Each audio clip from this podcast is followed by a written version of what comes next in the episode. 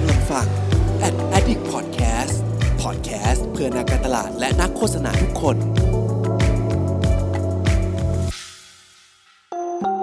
รู้ศัพท์รู้ภาษา กับโฆษณานุกรม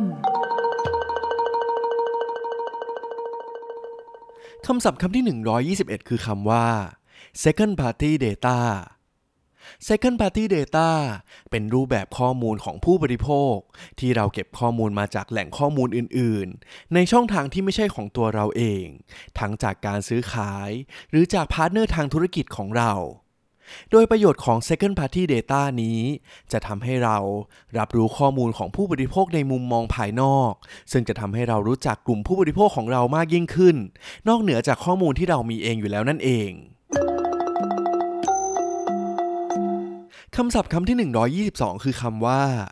KPI KPI เป็นตัวย่อของคำว่า Key Performance Indicator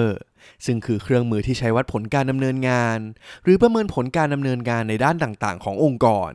ซึ่งสามารถแสดงผลของการวัดในเชิงของปริมาณ เพื่อสะท้อนประสิทธิภาพในการปฏิบัติการของพนักงานได้ โดย KPI ที่ดี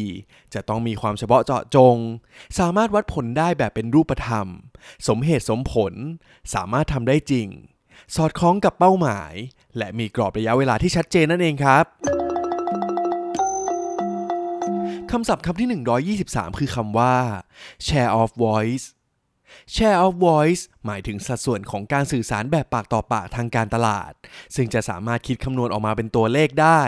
จาก Data ที่ใช้ค่า reach เป็นตัวตั้ง แล้วหารด้วยจำนวนของกลุ่มเป้าหมาย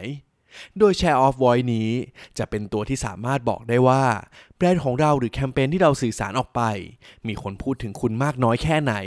ซึ่งถ้าหากว่ามีมาก เราก็จะได้ข้อมูลไปใช้ในการศึกษาพฤติกรรมและทัศนคติของผู้บริโภคเพิ่มเติมนั่นเองคำศัพท์คำที่ 124 คือคำว่า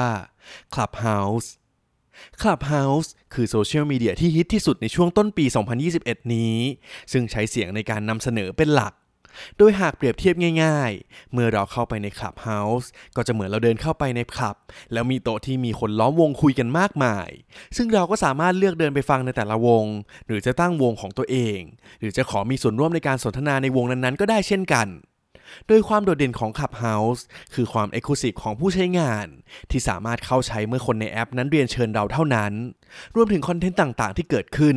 ที่เราจะต้องฟังณช่วงเวลานั้นๆ เพราะเป็นแพลตฟอร์มที่ไม่ได้ออกแบบมาเพื่อการฟังย้อนหลังได้นั่นเอง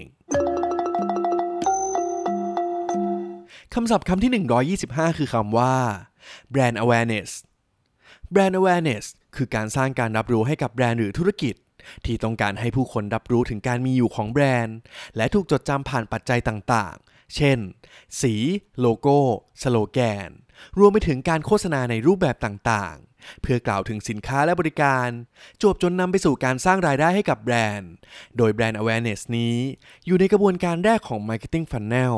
ซึ่งเป็นพื้นฐานสำคัญของทุกแบรนด์ ที่จะต้องทำให้คนรู้จักตัวแบรนด์ หรือสินค้าของบริการของเราให้ได้ผ่านสื่อต่างๆ นั่นเองครับ